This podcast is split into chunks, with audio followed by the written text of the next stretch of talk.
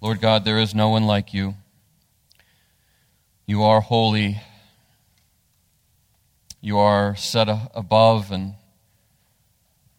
apart from us, your creation. You are wholly other than us. And yet you have stooped down lower than anyone could imagine, and you've drawn us up to yourself and we could never be worthy. We could never be deserving of you doing that. And so, truly, our whole lives and into eternity, it is right, it is fitting that we would adore you. Please help us to do that with sincerity, with consistency. I pray that what we just sang together would be true of us in our lives, that you are our everything. Help us to find our everything in you because you are everything. Grip our hearts today by your Spirit from your word.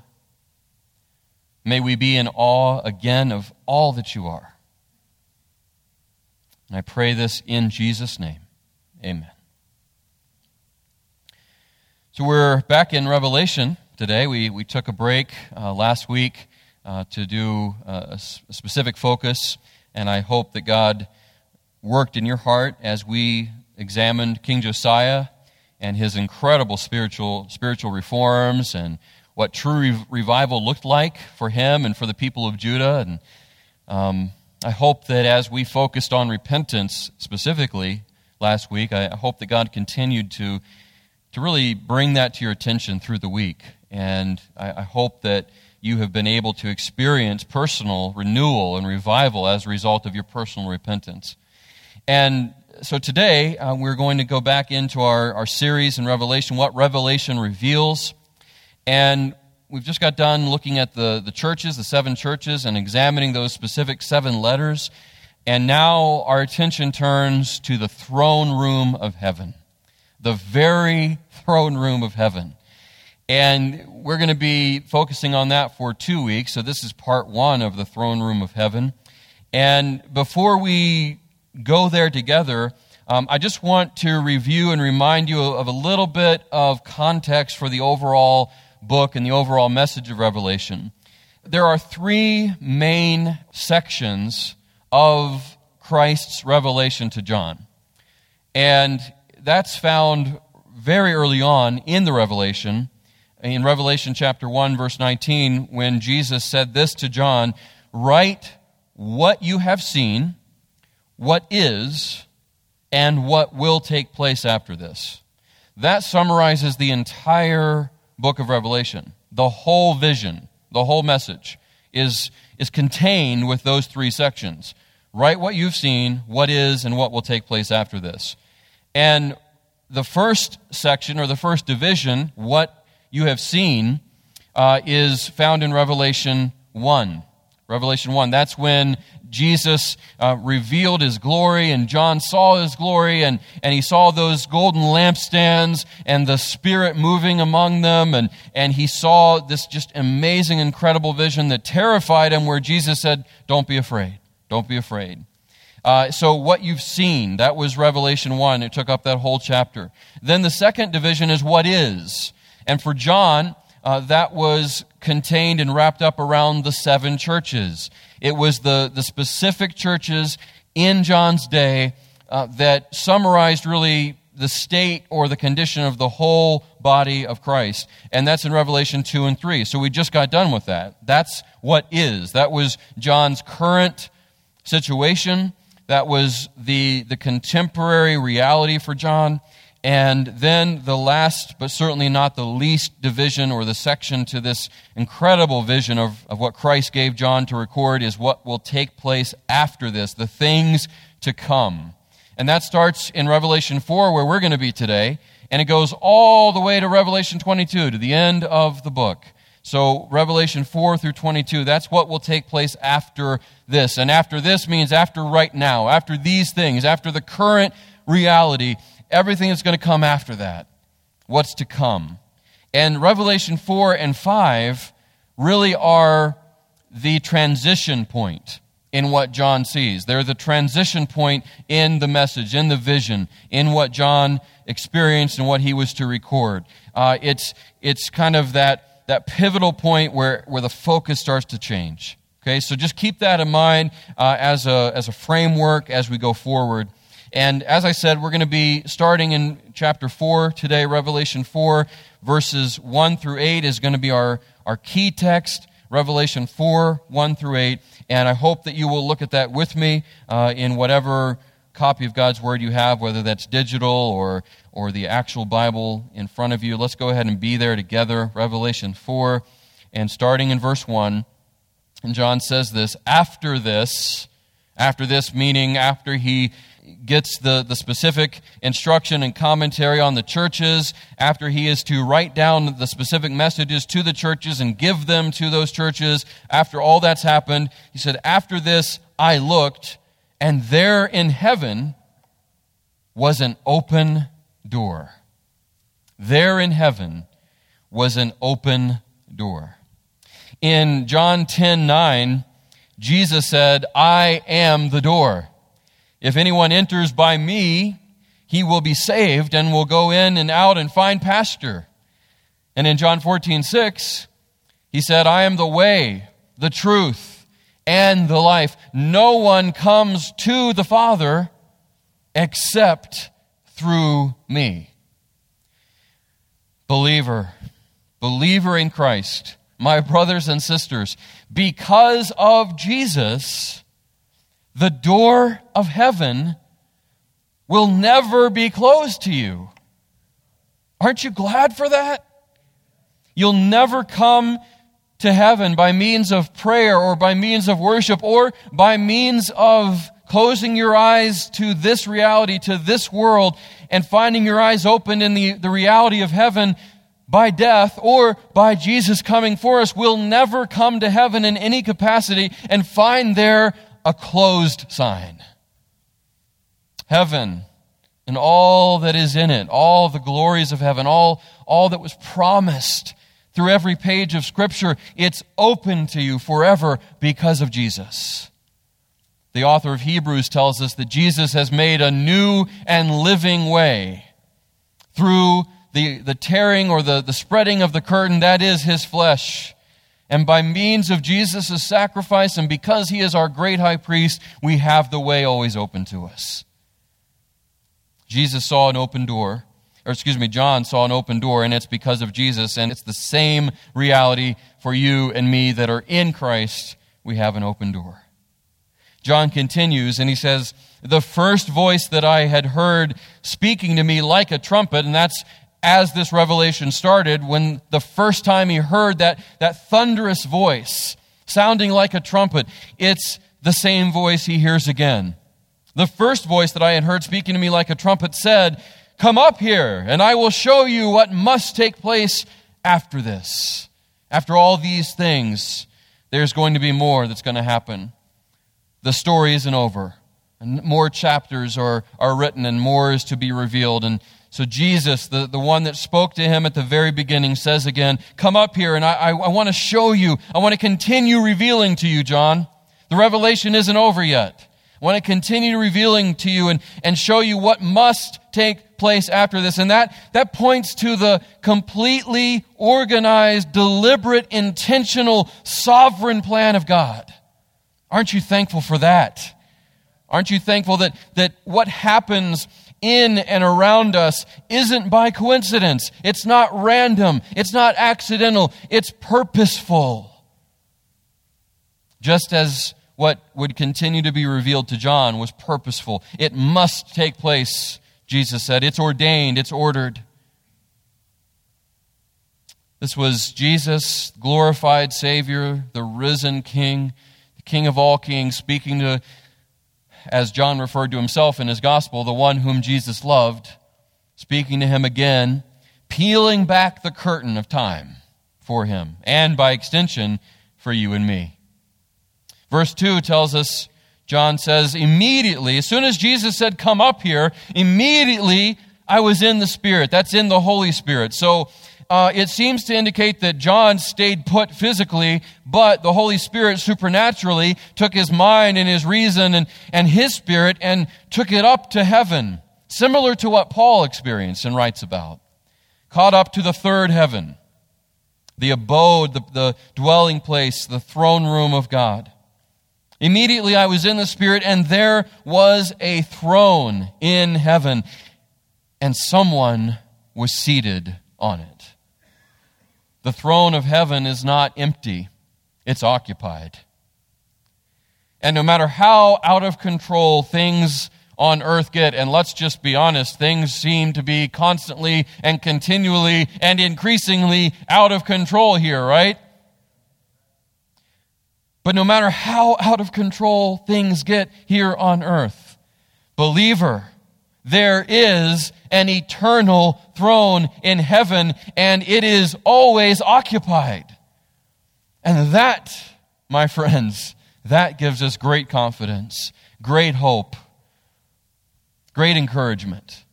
That gives us hope for, the, for today and hope for tomorrow and, and that no matter what we are faced with, we don't need to despair. We don't need to worry. We don't need to be, to be overcome by anxiety because there is a throne in heaven, a throne that is over all the earth, and it's always occupied. Then John describes for us something that is just astounding. And I use the word describe, but that's, that's pretty limited, really, because it, what he sees is pretty much indescribable but he does his best. Verse 3 tells us this as he looks into the throne room of heaven and he sees this glorious throne and he sees glory itself occupying it. The one seated there had the appearance of jasper and carnelian stone. Jasper is very similar to a diamond. It's separate from a diamond. It's, it's not the same kind of stone, but it's very similar. And so it refracts light all over the place. It's just crystal clear. And any light that gets shown on it, it just magnifies and, and shows the, that light like a prism a thousand different ways. And so here's the one seated there that has the appearance of this jasper stone, just shining light, refracting it and showing it in, in all these different dazzling ways. And carnelian stone. Carnelian was, was like a ruby. So it would have been bright and, and glowing with this crimson look to it. And, and it was like the one that John saw there had that appearance, just this bright, dazzling, glorious light uh, every angle of light doing something different. And he says, in a rainbow, a rainbow that had the appearance of an emerald surrounded the throne. When I, when I think of the rainbow that must have surrounded that, I, I can't help but think of Noah and God's promise, his covenant to Noah that says, Never again will I destroy the earth in this way. And it reminds me, and I hope it reminds you, no doubt it reminded John of the great faithfulness of God. That no matter what John faced, no matter what anyone faces, there is a faithful God. His faithfulness is unmatched, it's unparalleled, and it's unending. It reminds me of God's rescuing nature. That his desire is to rescue us from ourselves, from our sin, from judgment. And I see the promise of constantly restoring life, the giver of life. And I can't help but think John saw that and thought the same. The rainbow and all that it represented, all the promises, all the goodness and faithfulness of God. And it just surrounded this throne. And then he continues what John saw, verse 4 around the throne, that rainbow surrounded throne, around that were 24 thrones, lesser thrones. And on the throne sat 24 elders. Elder there is the same word used for those that occupy the office of elder, the pastor, teacher of, the church, the elder, the bishop of the church, the overseers of the church, same word. And sat 24 elders dressed in white clothes with golden crowns on their heads.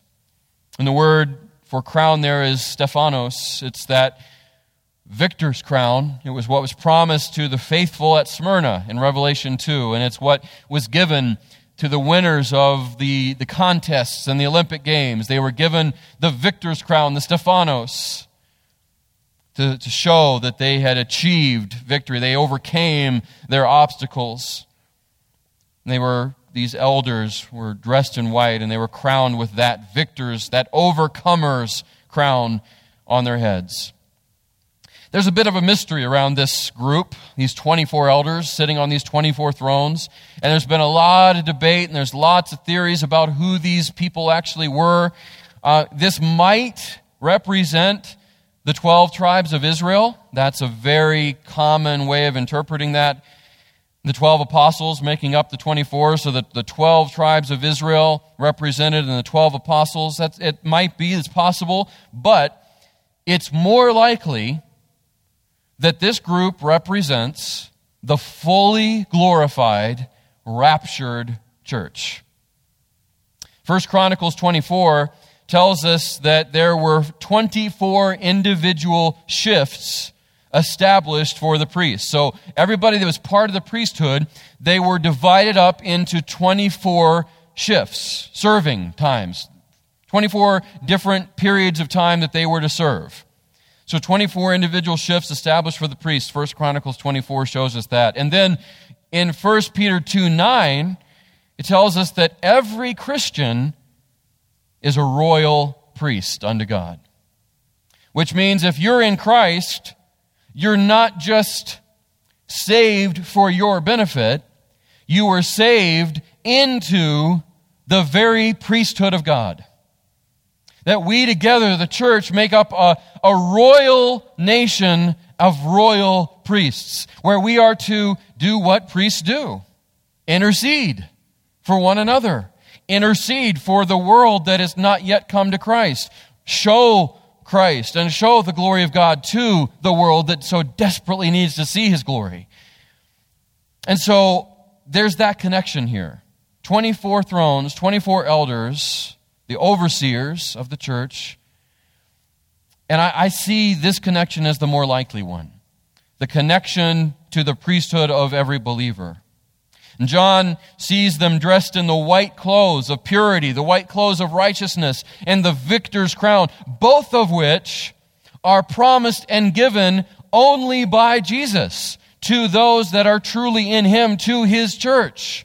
That's what we see in this very revelation, the book of Revelation. It's going to come up again that the saints, the church, are the ones given this, this white raiment representing the purity and holiness and righteousness that, that's not theirs, that's not ours, it's given to us by Jesus alone.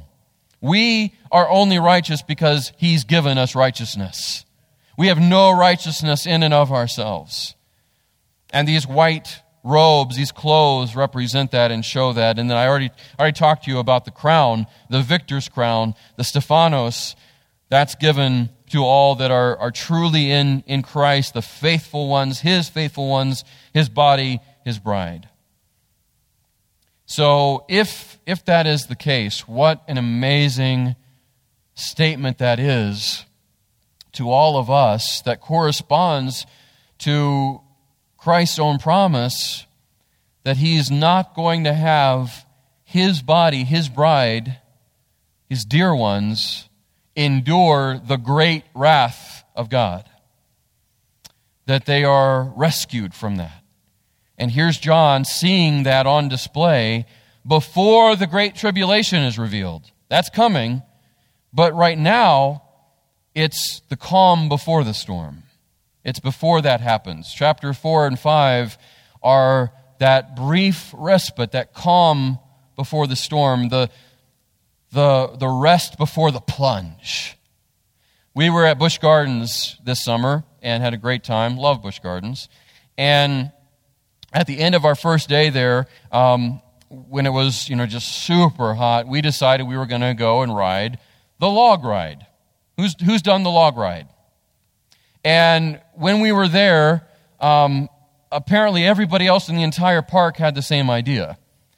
Because every other ride we went through no problem. But the log ride, of all rides, I mean, the log ride, honestly, it's pretty lame. I mean, it's, it's a pretty lame ride.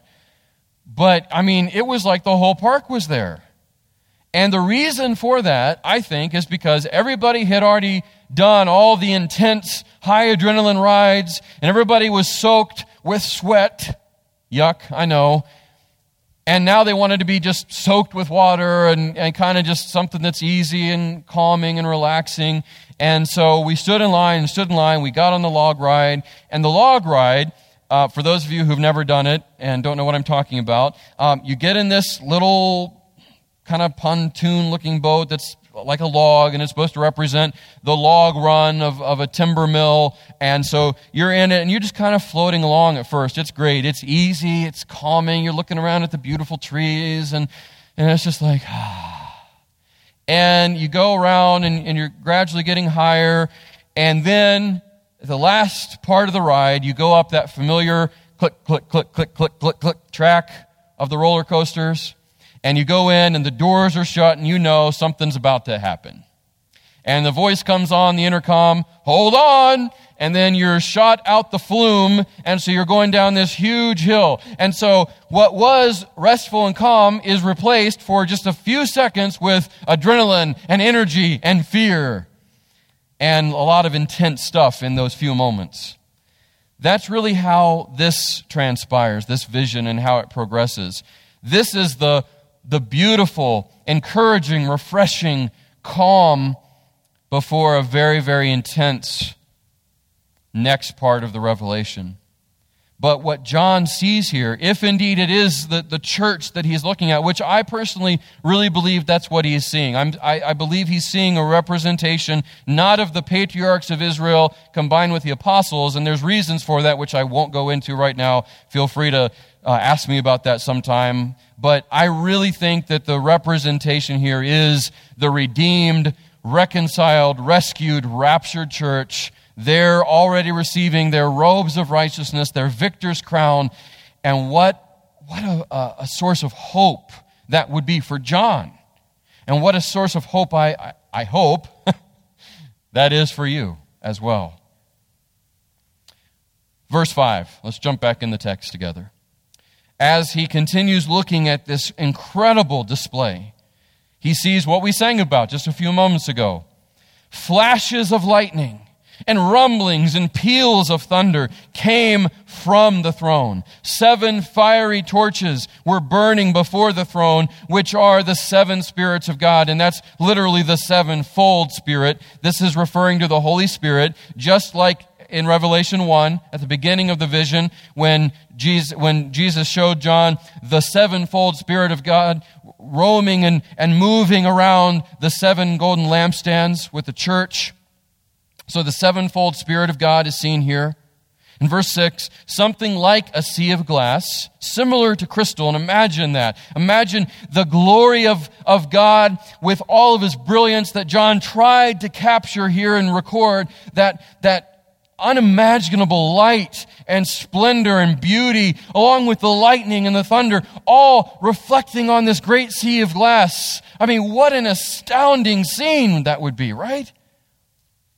Similar to crystal was also before the throne.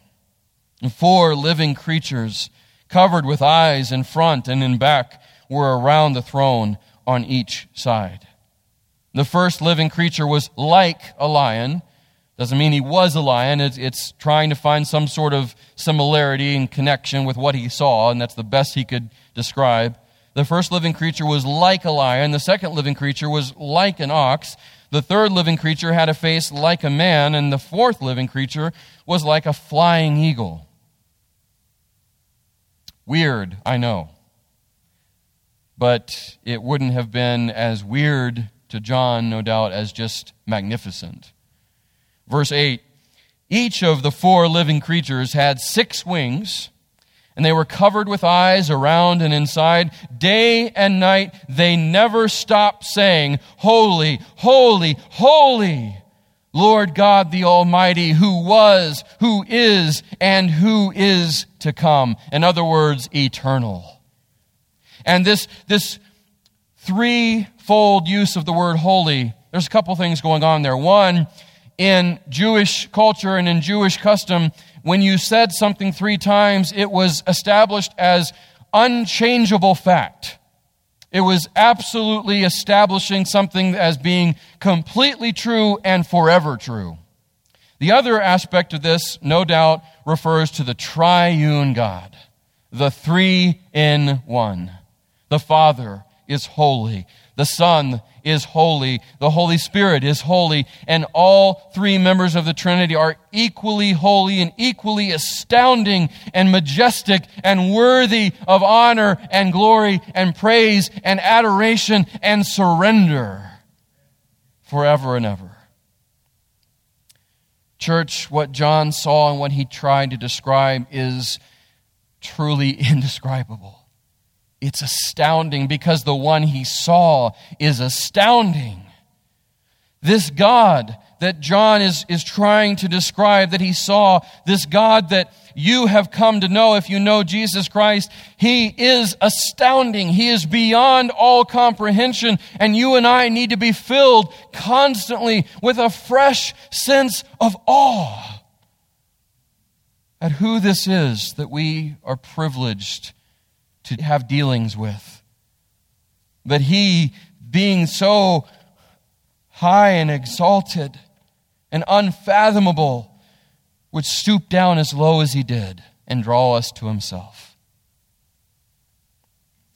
A very, very similar scene was revealed hundreds of years earlier to the prophet Isaiah. What John saw was not unique to him. And the prophet Isaiah saw something almost identical.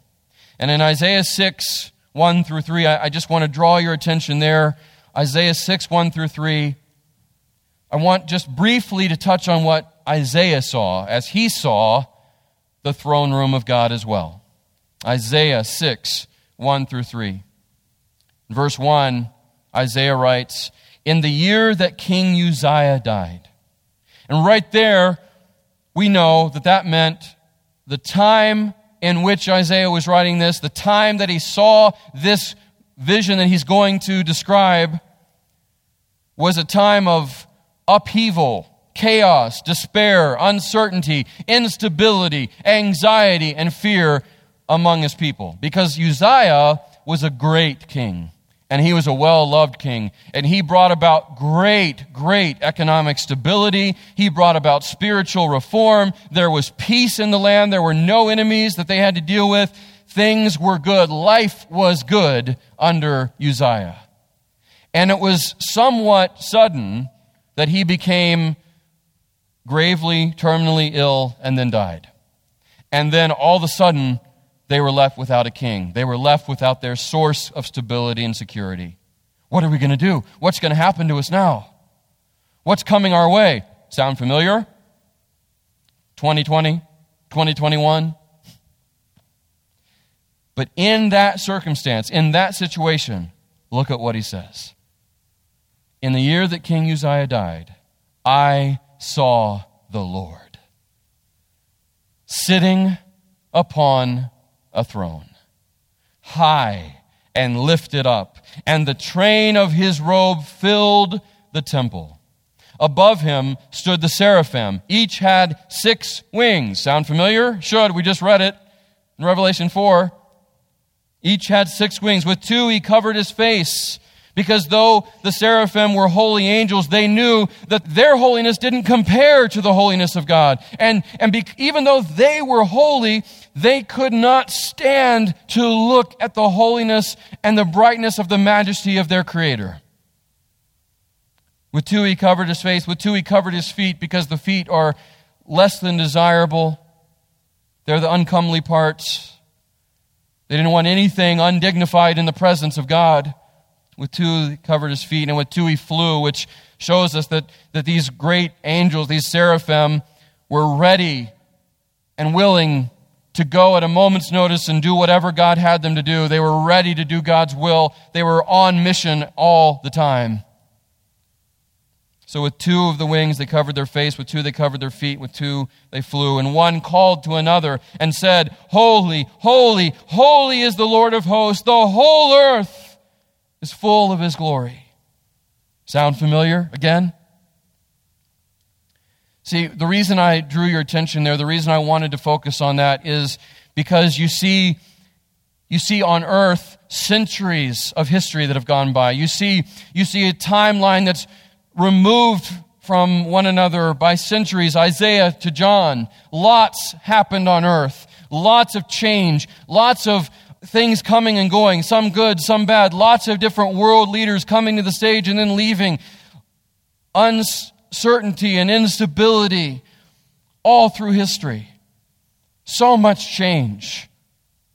So much anxiety all throughout those centuries. But in heaven, the scene remains the same that there's still a throne. It's still occupied. Isaiah saw it. John saw it.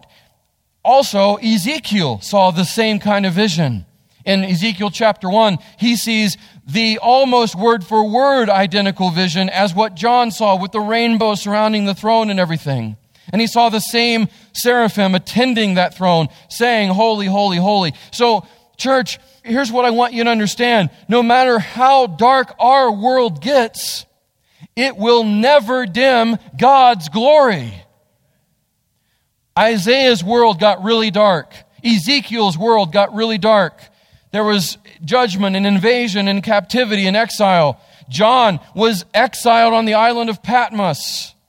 He was the last living apostle. Persecution was sweeping the empire dark circumstance, a dark world. But no matter how dark John's world got, or Isaiah's world got, or Ezekiel's world got, or how, no matter how dark your world gets, it will never dim God's glory.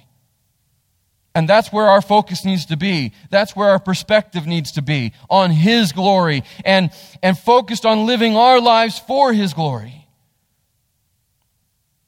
The other thing I want you to see, and the reason I, I combined the Isaiah 6 passage with the Revelation 4 is because, similar to what I just said, difficult circumstances, which we all face, we all have, we're all going to have, difficult circumstances will never dethrone God. No matter how difficult our circumstances might be or get, they'll never dethrone God. God will never look at a set of circumstances and say, oh, that's too hard for me to handle now. I guess I better leave the throne and give it to someone else. It's never going to happen. No matter how much things change, no matter how evil conditions become, no matter what Satan attempts, nothing, nothing will ever be able to remove God from his throne. And that should fill you with more hope than anything else, more encouragement, more confidence. And last, these combined visions, the throne room that John saw, which was the same as what Isaiah saw, it teaches us that life is always changing, but God never does. Your life has changed this past year and a half. Mine has too. No doubt our lives will continue to change because that's what life does. It changes constantly, circumstances change constantly. And no matter what is unstable in all the universe, there is one source of constant, perfect, eternal stability in and over the universe and that is our great God. Would you pray with me? Father, I thank you for your word.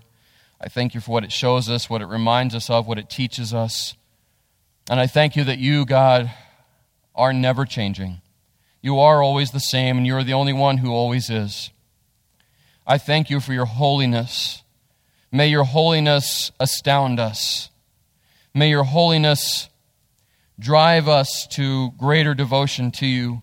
May we be in awe of you and of your majesty and of your glory, the way John was, the way Isaiah was, and may it fill our hearts with the same sense of courage and peace and hope that no doubt it did for Isaiah and for John and anyone else who ever saw what they saw Paul, Ezekiel. May it give us the confidence we need in you, the unchanging one. And may it also drive us to live our lives in greater measure for you and for your glory. Help us with this, I pray, as we go out into the real world and the real life and all the unchanging, or excuse me, all the, all the changing circumstances that we face out there. Guide us, fill us, remind us with this same awesome truth that we, we heard and read together today. Thank you for who you are. We praise you together. In Jesus' name, amen.